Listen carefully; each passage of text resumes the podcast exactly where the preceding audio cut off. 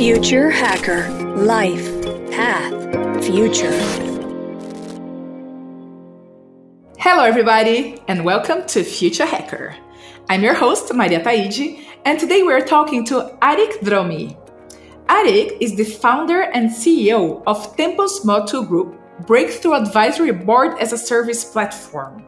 He's also a keynote speaker, futurologist, geopolitical, environmental, and social strategist. Aric spent years helping executives and decision makers to refine their offer and understand the potential impacts that lie along the road ahead. His strength lie in his ability to identify patterns and challenge them, along with his ability to use this skill to define new directions and experiments that provide a path forward.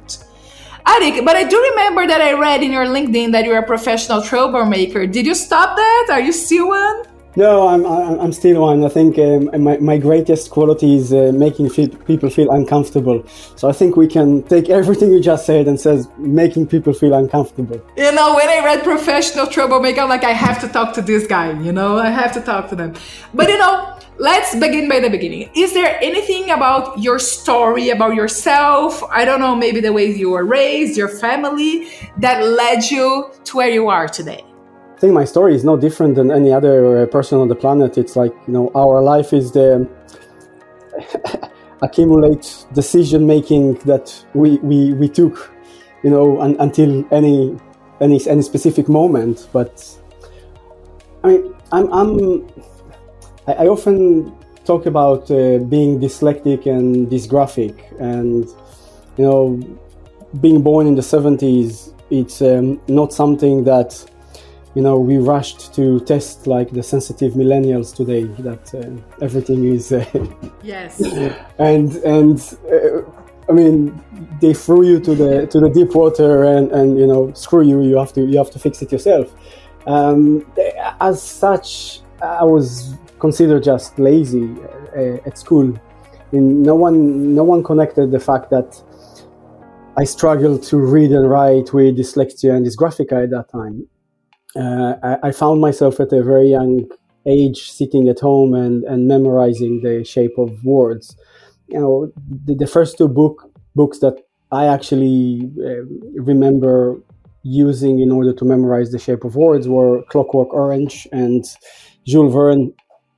Um, you know, Twenty League, and I, I will not recommend Clockwork Orange to any eight years old, but. Yeah. um, which can explain a lot of the other behaviors that I adopted uh, um, throughout my life. Um, but these two books open um, uh, a gateway, uh, a wormhole into a certain type of interests that you know build the build myself, you know, the way I am today, and being fascinated by the future, being fascinated by how do we use technology or how technology is using us? What can we do? What can we not do? How, how do we stretch the limit of our own potential and imagination in a sense? I mean i contribute to that to the fact that i am dyslexic and dysgraphic and um, I, I, found a path that you know uh, became my passion somehow. So yeah. Yeah you know i'm glad you were able to find your own path. It's just like you said you know before you kind of had to do with your own tools. Um, right? And one thing that you told me that i really liked and, and, and struck me is how this should be treated as a superpower and not a disability. But things if you're just out of the ordinary it's just it's it gets out of the script. People don't know how to act right? I mean i'm not the first person that will you know will will will say that but we do live in a society that tries to fit everyone into a box. Um, it's not something that um, i could cope up with. I mean as, as a very very stubborn kid when everyone left you know went left i went right. When everyone went right i went left just because everyone went to the other direction, I, you know, in the beginning, I, I also ignored the fact that maybe that direction is the right direction, but no, if everyone goes there, it has to be the wrong direction. So let, us go in a different uh, direction. Um, it, it's it's it's a very unfortunate situation. Even today, I mean, education because of my um, negative experience with the education system. I, you know, education is something that is very dear to my heart, and even today I see the way we're educating kids, the way we're educating employees. You know, we are still trying to put them into boxes, and and and we we have like a very very light uh, finger on the trigger when in order to fit a kid into a box, we give the Ritalin, you know, psychiatric medicines because it's easier to fold the kid and put it in the yes. box rather than set them free. And I think this is a very, very sad uh, state of things right now where we haven't learned uh, the power of individuality. We haven't learned the power of I mean, having a diverse society like we claim that we strive to have it's not putting everyone in the same box. I mean, it's it's letting people create their own box and live outside of the box if they chose to do so. I mean, I don't see the education system being able to cope with this type of um, ideas yet. And I definitely want to, to go further into the education later today because you, you can't really talk about, you know, the future at all without talking about that. Uh, it's the, the very, very foundation, right? Uh, but I, I wanted to begin in a different place and also something else that struck me. About nine, like almost a decade ago, you were talking about humans developing an emotional relationship with technology. So, way, I guess, way ahead of your time. How we used to focus on measuring IQ, then we started talking about EQ, our emotional intelligence. And then you talked about ETQ, which is getting technology into this equation. And you're talking how men and machines are going to become even closer, and humans are going to be able to feel technology, and the environment could detect how we feel and build itself according to it. Is that what we today consider metaverse, or maybe its evolution? And again, it's been almost a decade. So, have you did you have any major changing thoughts about our future and our relationship with machines and technologies? I mean, unfortunately, um, the gap is even wider today of where where where, where we, we, we should be when, when it comes to us interacting with technology. I mean, we live in a in a reality where uh, TikTok is more addicted than uh, cocaine and heroin. I mean, that's very far of us using technology in a meaningful, constructive, productive way. And I'm not using efficiency here because efficiency is something that uh, should be a byproduct, not just not the main the main focus. I mean, most of the interaction models that exist around us are there to steal our attention. They are definitely there to invoke certain type of emotions, but these emotions are designed to make us buy more, browse more, spend more time online. And there is no, we, we are, you know, it, one hand, we, we think that we are observing the screen, but technology is observing us much more than we are observing it. So, you know, it's, it's not new news to anyone that we are the data at the end of the day. And, and if we are the data, we are, we are the product and you know places like metaverse just emphasize the danger of letting technology roam in roam free without having you know any adult supervision in a sense to be able to understand what are the implications on on us on humans when we are moving forward. I mean every single technology around us is designed around dopamine. And dopamine like you know very short-lived sensations you know sensations exactly like cocaine, cocaine and heroin but serotonin which is a 350 million years substance. I mean i don't see interactions between humans and technology that are there to boost serotonin. This is where i think you know etq can really excel we we passed the point of no return, right? We cannot live without technology anymore. I mean, since the, since the and, another thing that I, I often say to people when I talk about technology, people talking about like screens and, and iPhones and Androids, but the axe was the first technology tool we actually created. So technology is not digital. We should not confuse these things. Technology is a tool that enable you know our evolution to the place we are at today as it became more and more digital more and more we started to outsource cognitive and emotional functions to technology around us the less humans we are becoming and this you know lack of synergy between us and technology is extremely dangerous dangerous place to be. I know I, I gave a TED talk many many years ago talking about love your iPhone and your iPhone will love you back. Uh, one of the predictions that I really really screwed because it, it didn't happen and it's not due to lack of technology it's due to human nature where the people that responsible for technology they make money out of us you know selling our uh, souls to to, the, to every piece of technology around us and i would like to see a reality where uh, etq is being taken more seriously where you know technology is in helping us to become better humans not just to replace um, certain factions or to replace certain professions, but really help us excel and understand the next stage of human evolution. That's I don't see that happen yet. So you are more on the a more dystopian side of the future right now, right? Mm, look at the look at the look at look at the world. Tell me how I cannot be dystopian. Yeah.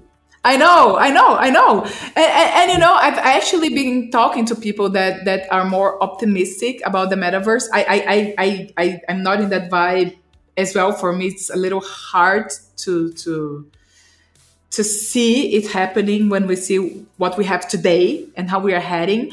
But still, there are many people that believe that the metaverse will be able to be the safer environment in which people value more the values instead of, of, of the, the commercial side. But if you see who is actually building it and who is behind that, and if you're still having the big conglomerates investing on that, it, it just seems like the field to garners more and get more from us than, than the opposite, right?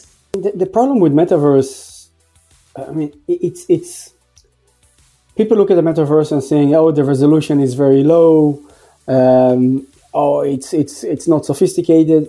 I, I, you know, we can talk a lot about the technology behind the metaverse and uh, you know the amount of computation power you need to have in order to ha- to host the entire human race in a virtual reality in a high definition, uh, satisfying resolution.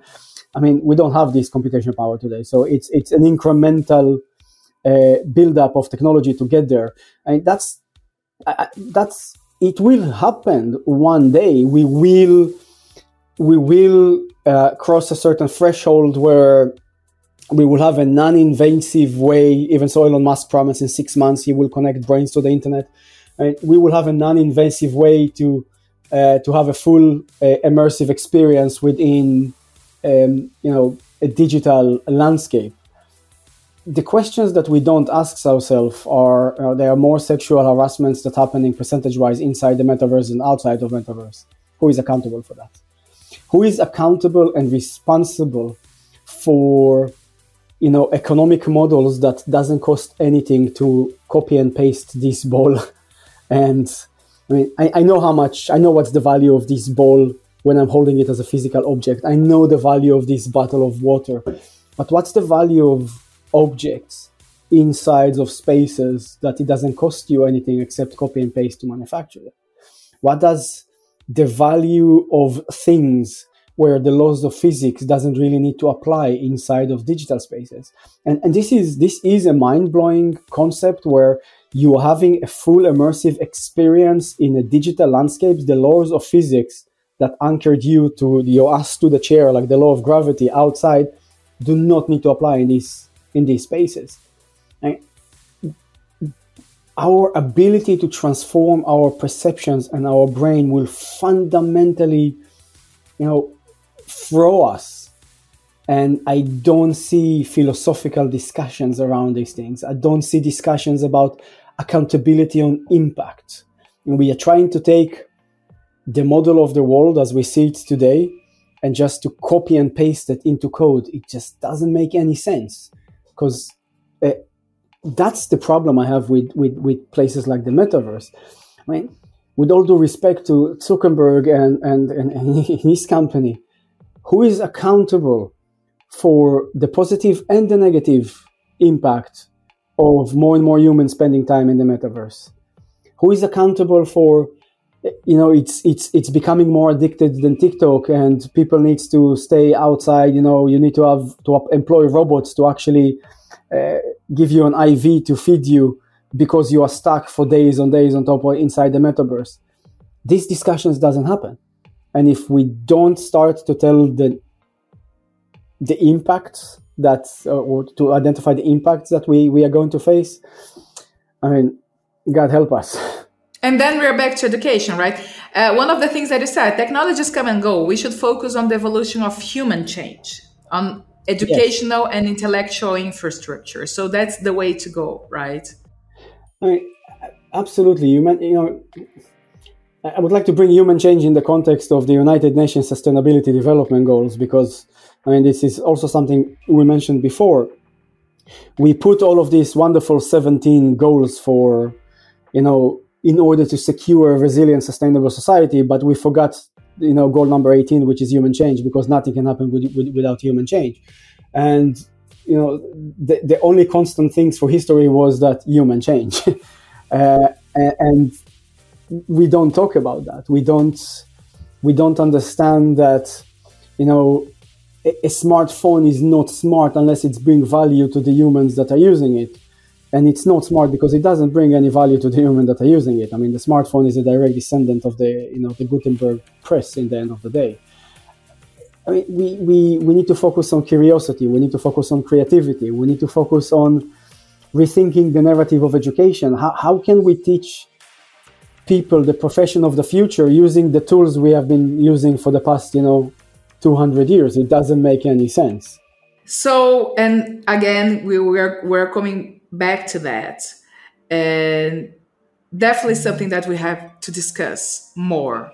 And every time I talk to to know guests regarding, you know, I don't know, even technologies, right? Blockchain and crypto and things like that. Like it, it, it doesn't mean anything if you're not getting to the foundations and but as humans, how are we dealing with that? Like and are we prepared? And how are we prepared? If we are not prepared how can we be prepared? And which ways to go? But one of the questions that i keep asking and i'd love to get your thought about that is who is going to be taking charge and who is going to be prepared to change the educational system? Is it something that is coming from the governments? Is it coming that is that is it something that is coming from the private companies? From the companies that actually needs to be qualifying people to to be able to deal with the new technologies. Is it coming from ourselves as parents or you know as grandparents? So how do you see this evolving? I think that i always look into um, things from from three different perspectives from a policy, technology, and uh, society point of views. Um, and education is no different. Education needs to be tackled from a policy, technology, and a society society point of view. Now, uh, we, we, we think traditionally we say that education is in the hand of the government, but that's not really true because the government really do not have the resources to understand what's what's happening within the technology realm, what's happening within you know the societal realms. They, they are very very very far away, but still, policy is one of the most important tools we have to actually challenge the status quo. We are using policy to uh, keep the status quo rather than challenging it, and that's that's the big mistakes that that happening that happens right now, especially within within education. I think that I, I would like to see more technology leaders and business leaders stepping into the realm of or the domain of, of education, creating better partnerships with government, all the way from kindergarten to universities, and then following up to the workplace, in order to really rethink the narratives of what do we need to learn, how we learn. I mean, we are very good on thinking what do we need to learn, but I haven't seen a lot of universities or governments or uh, employer, uh, employers think this is how we need to learn. And if we don't ask these fundamental questions, we are stuck in the same in the same paradigm. And I mean, it's just a you know it's just a revolving door that no change actually happens. And and I mean, we we I see universities falling into these buzzwords, and I have full respect to whomever do whatever you know. You want to be he she it be i don't give a shit. But i see people coming and, and i see universities giving degrees in something like for example gender studies and i'm thinking how is that going to help us establish a human colony on mars? Because to live on mars we need to rethink the narrative of agriculture people say oh, what do you mean living on mars i mean well the promises are there we will eventually roam and, and leave this planet and, and establish a colony both on the moon and on Mars. And you cannot grow potatoes like, you know, um, the Martians simply grow potatoes. You need a little bit more than that. We, again, we are stuck in these buzzwords rather than understanding the holistic implications of things around us. And it's this, this disconnect between, you know, right now the disconnect is between policy, technology, and society. That eh, we need to find a way to bridge this gap, and we we are employing people out of university into the workplace, sending them for like seminars from time to time, and think, oh, they they have a degree, they finished to study. No, education is something that you do from the minute you learn how to crawl or the minute you learn how to breastfeed uh, all the way until you know you, you are like It six feet ends. under it never ends and it needs to be thought as such but this idea will fundamentally rattle the cages of universities that are taking so much money from people to teach them in a very very you know you know narrow frame of time. No it needs to be much broader much more holistic. People should not be afraid to change profession to mix. Uh, I- it's very trivial to talk about steve jobs that he jumped between different courses that i mean made sense to him but look at the company that he built in the end of the day because he picked up the stuff that were most interested to him. And this is where you know I would like to see a global think tank for the future of education that is looking at it from a philosophical point of view to start with rather than a financial point of view in order to understand what does it mean to be a human in the year 3000 what does it mean to be a human in the year 2070 what tools do we need to have then both you know physical tools cognitive tools emotional tools. How can we reverse engineer it to better create an educational trajectory that can accommodate accommodate a future that is not dystopian and and and start to work on these these seeds now? Um, i don't see I, I would love to see a group like this comes together and, and starts to tackle these things You know, and you gave me so many great examples when we first met of how we are. Um, we keep building over what we have today and over what we can see today, over our current reality, instead of expanding our minds to what it could be.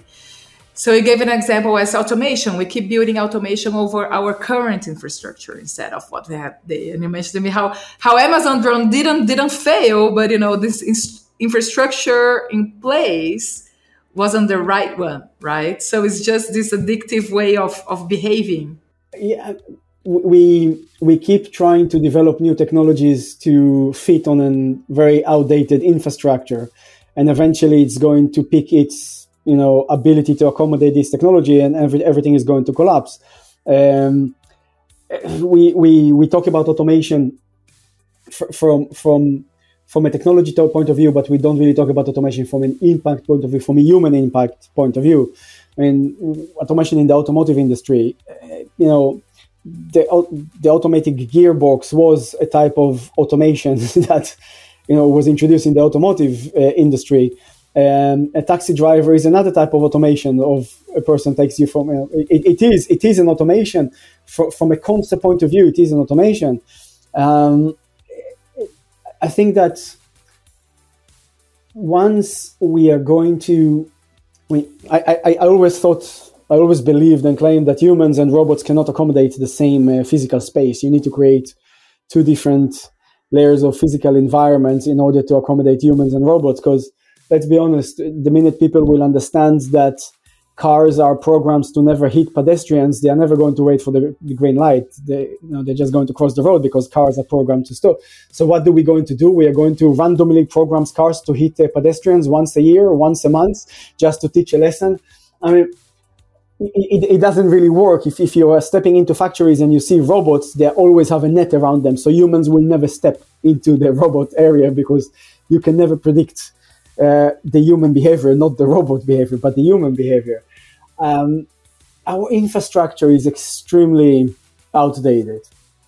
Our road infrastructure is dated back all the way to the roman um, horse and carriage. Basically the the distance the, the, the, distance of a chassis of a car uh, it's equal to the distance between two horses asses that the roman used the distance between two horses asses to actually model the the the wheel the distance between the wheels of a carriage believe it or not this is also the distance between the boosters on the space shuttle that we put you know we send people to the moon really yeah yeah but this is outdated. I mean, yes. all the way back to the Roman Empire, a lot of respect. They build roads that I wish we can build roads like the Roman build roads or like the Turkish, the Ottoman Empire. But we need a new type of infrastructure to be place, to be put in place. And it's not just the road infrastructure, it's our urban and rural infrastructure, it's our agricultural infrastructure, it's our education infrastructure, as we spoke all of these things are very, very old. They are rotten. It cannot continue, you know, we cannot continue and patch it and, and try to accommodate technologies that, you know, the only thing, the only thing that is actually stopping us of, you know, achieving so much more is our outdated infrastructure right now. And that's, I would like to see much more focus on that from, from, governments, from cities, from organizations, from companies. And where to aim, right? So one of the things that struck me when we were talking is that you were like about clean energy as an example, right? And you told me how solar energy and all, all those renewables that are not really renewables, wind uh, power, how they are not really a clean solution and how the whole process to manufacture, you know, the, the, the, what's needed to generate the solar panels and, and, and the, the, the, the all, all those wind infrastructures, how they consume energy to produce, right?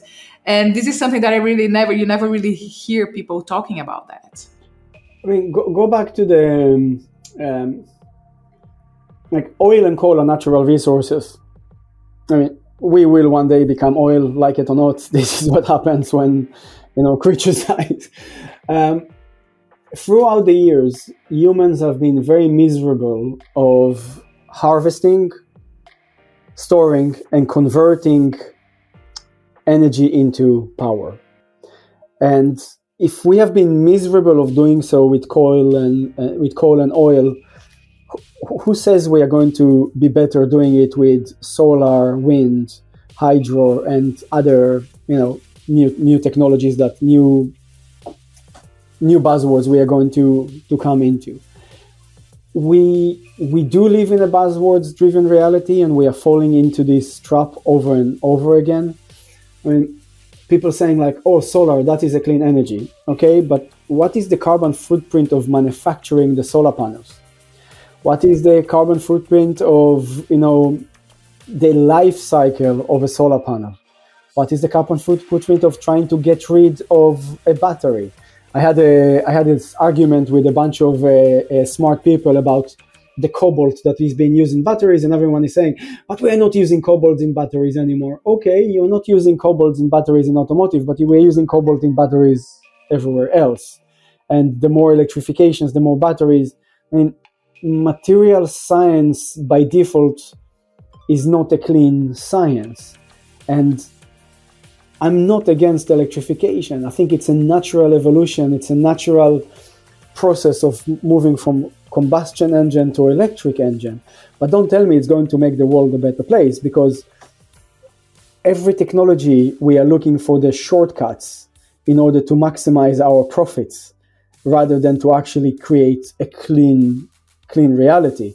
And on top of everything, I mean Europe really screw itself up when when like moving to green energy. I'm, I'm I mean you cannot command the wind to blow.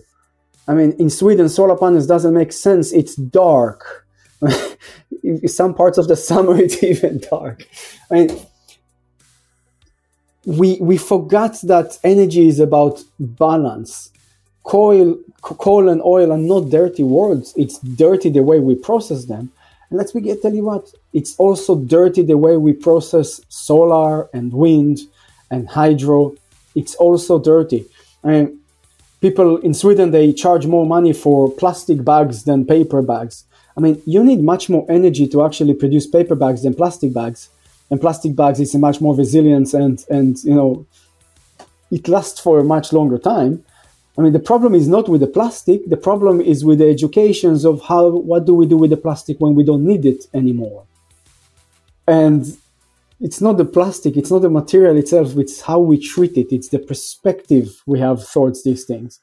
Um, right now, it's very fashionable to talk about clean green energy, but I mean, my own personally belief is you know nuclear nu- nuclear nuclear uh, power generation 4 we should put all of our efforts into that because i think that will be the the promise for the future that's where you're going to put your money in if you could like yeah that's where i would put my uh, head into if i could um, if i would have been nuclear scientist yes uh, i think that uh, the next generation of nuclear power um, holds more promise than all of other um, so-called green resources together.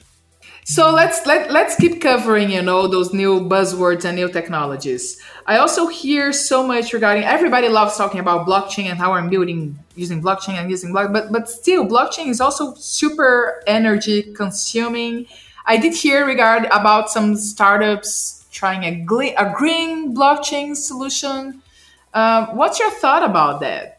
I remember you told me you don't need it. Like you don't really need it to do what you're doing. Here, ah, it's very, it's very, it's very uh, controversial statement, but I couldn't yeah. find a single blockchain.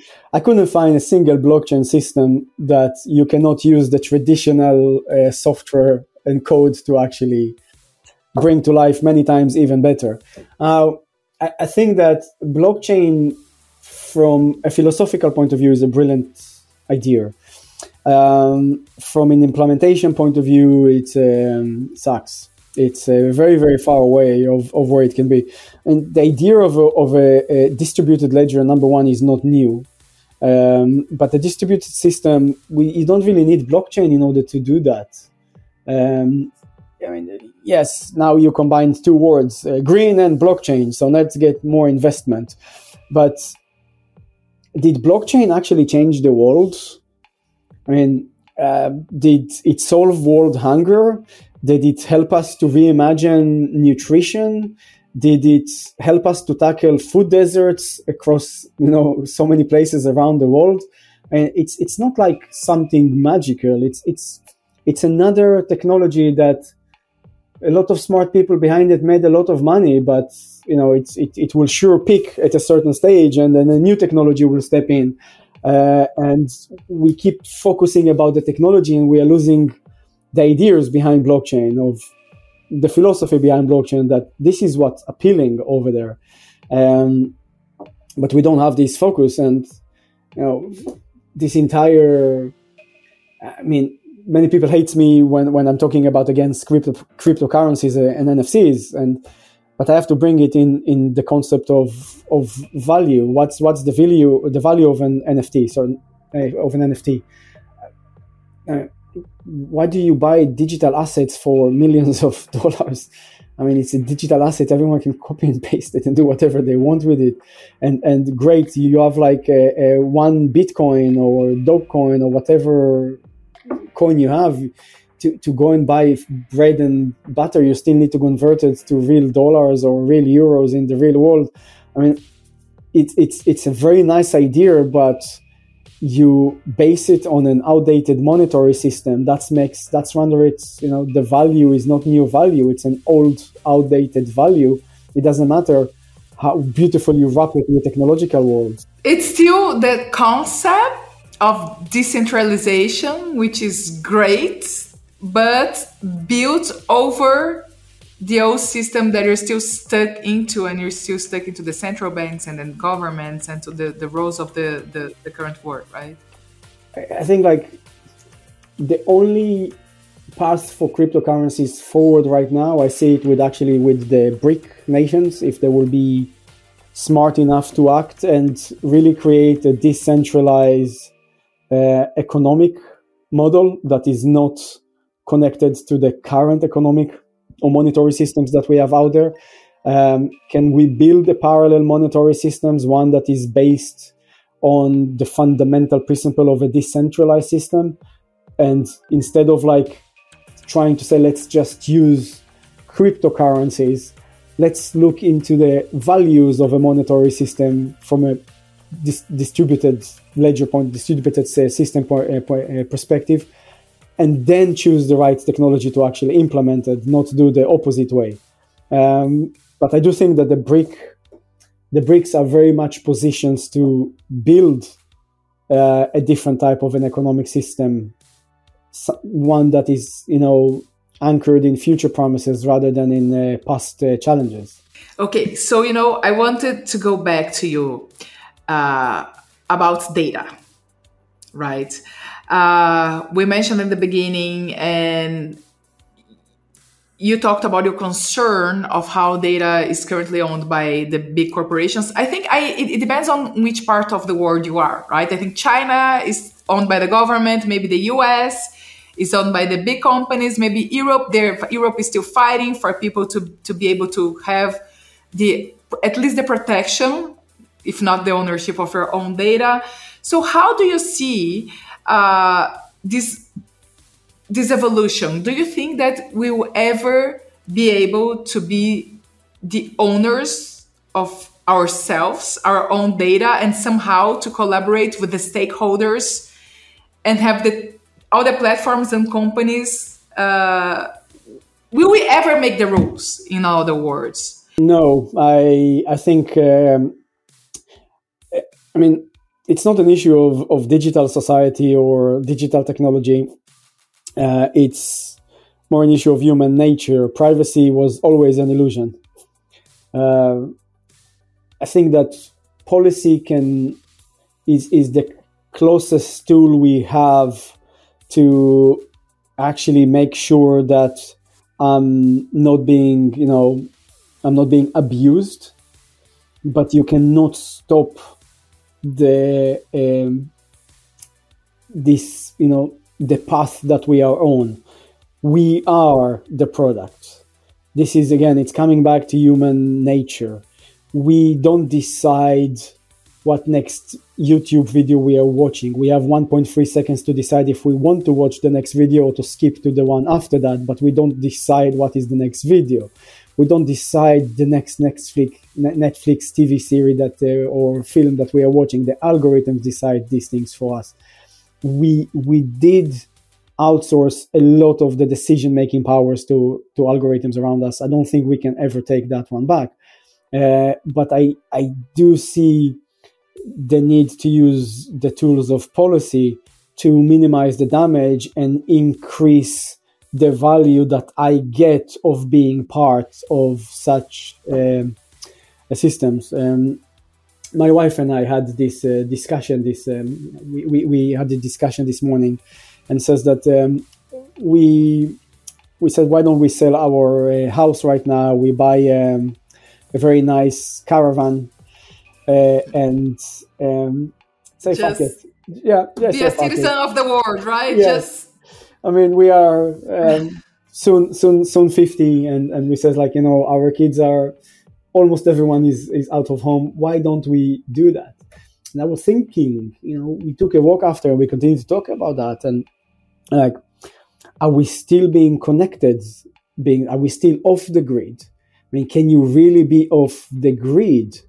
What does it mean to be off the grid? What does it mean to disconnect?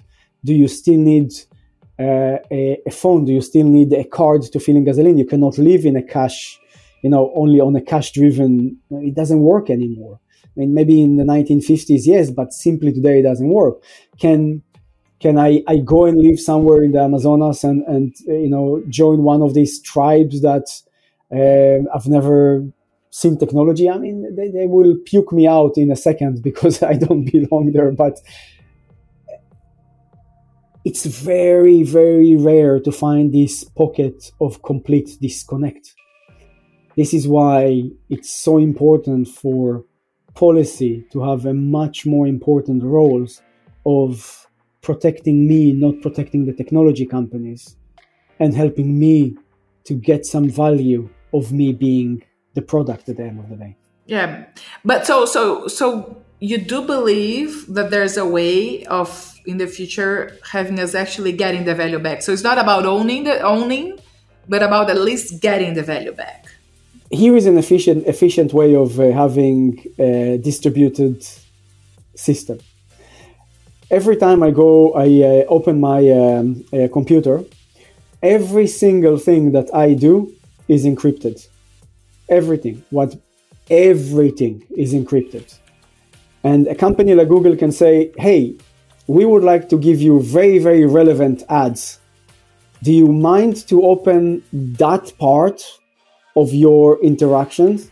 And uh, then I can unlock, I can, you know, unlock that part that I can sell it to Google, not for money, but in return for, and if, if, you know, if the product that I bought makes sense, then, you know, I can get a, I can get a better discount. I mean, this is what policy needed to do the days, the original days of the internet. Everything needs to be encrypted by me. Everything belongs to me.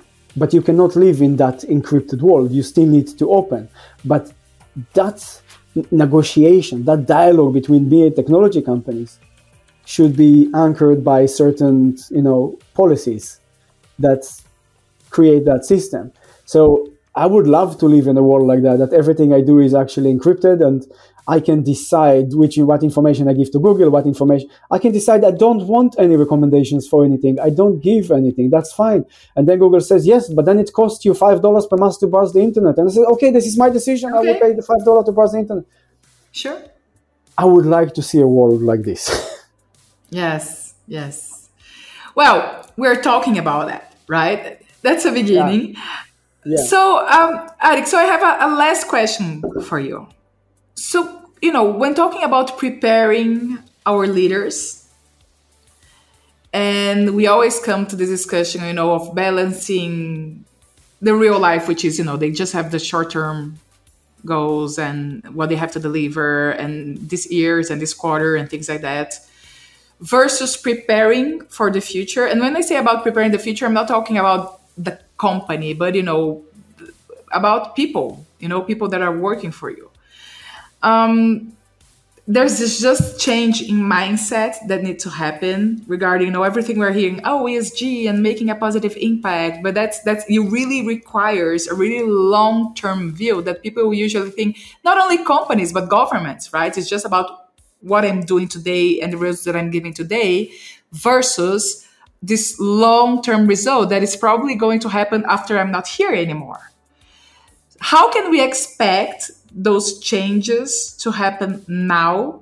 Or do you think that it's we need a generational change and maybe the next generation is going to be, be they're going to be born with this ship that we currently don't have and they're going to have this sense of collectiveness know you know and and and and, and living in a better world and being more inclusive what's your thought about that? Like, can we see these changes happening now? Is this something that is coming to the next generations? And if you have a, a message to the current leaders of today, which which would this message be?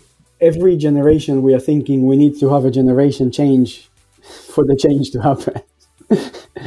um, you know, look at the war with Ukraine. If you go back to the times of the communistic um, regimes, we need a generation change. I mean, we're just outsourcing the change, right? Just putting yeah. the responsibility over the, the their hands, right?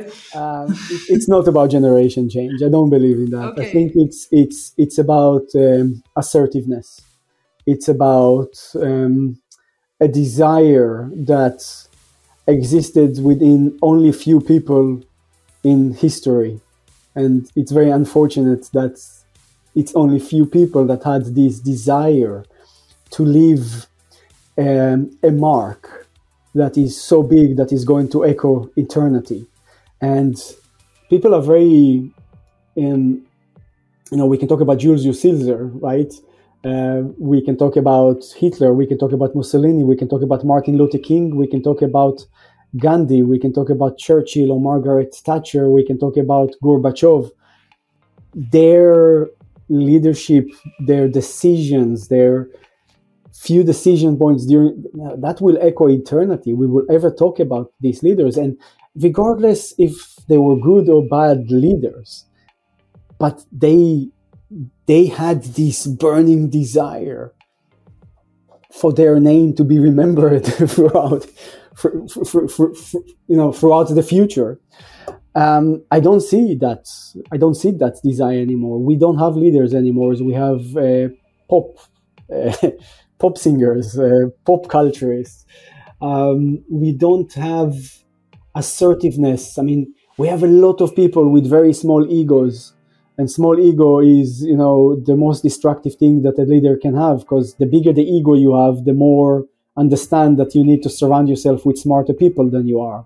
I mean, and small ego that doesn't happen. It happens. It happens only when the ego is is is massive.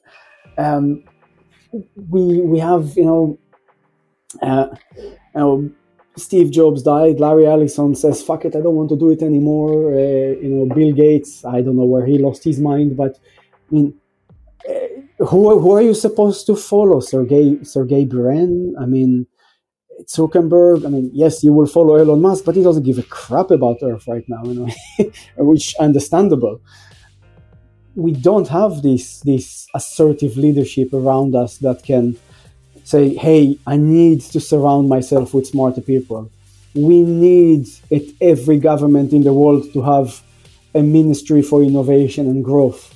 We need to design innovation on city level and on country level.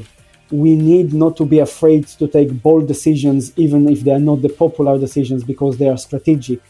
I mean, the, the, when the premier of Messi, um, uh, premier of China, he, when he was elected, he put his vision of 1,000 years to the future of China.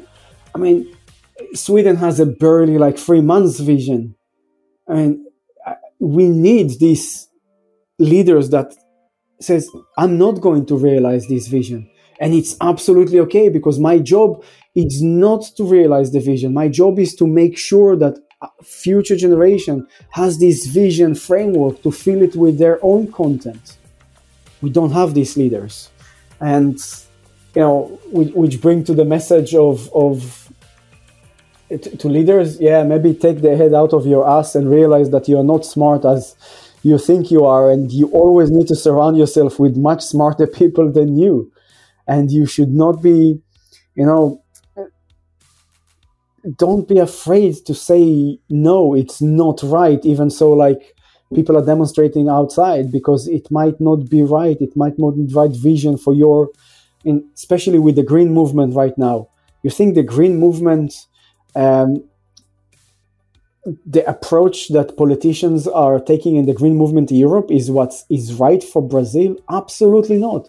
Brazil needs to find its own path within the green movement, not to jump into what other places are doing. And you need to have leaders that are afraid of acting, not afraid of acting like uh, rock stars and stop acting like pop stars in a sense. So, yeah, admit that you don't know anything and surround yourself with, you know, with, with people that are smarter. I mean, I would like to see a leader that says like this. For me, there is no reason Right? You need to have political government, political body should have the minimum amount of ministers. Prime minister or president elected, that's fine. But the Ministry of Energy should be a nuclear scientist. not a political appointee. Yeah. The Ministry of Housing should be an architect. The Ministry of Health should not be a minister alone. It should be a committee filled out of doctors and nurses, not just doctors, but nurses and paramedics. I mean, okay, the, the foreign ministry should be a diplomat, but it should be a diplomat, not not not not an idiot. Uh, yeah. I mean, political political positions should be less political and more professionals in order to I mean that's how you build a good governance. You need to separate the administrative layer and the political layer. And the administrative layer, even it's in appoint, appointed by the political layer, they should be professionals, not political, you know, puppets. When you have leaders that are wanted to do that, you will see it change. Aric, great, great provocations. Please keep being a troublemaker we need best. to hear the things. it was such a pleasure to have you here on the show. And welcome to the Future Hacker Network. I hope you find many, many people like you to keep balancing and you know shaking the leaders out there, you know, into hopefully a more inclusive society in the future. Thank you so much for being here with us today. It was a My pleasure. pleasure, Maria. Thank you. Thank you. Future Hacker Life Path Future.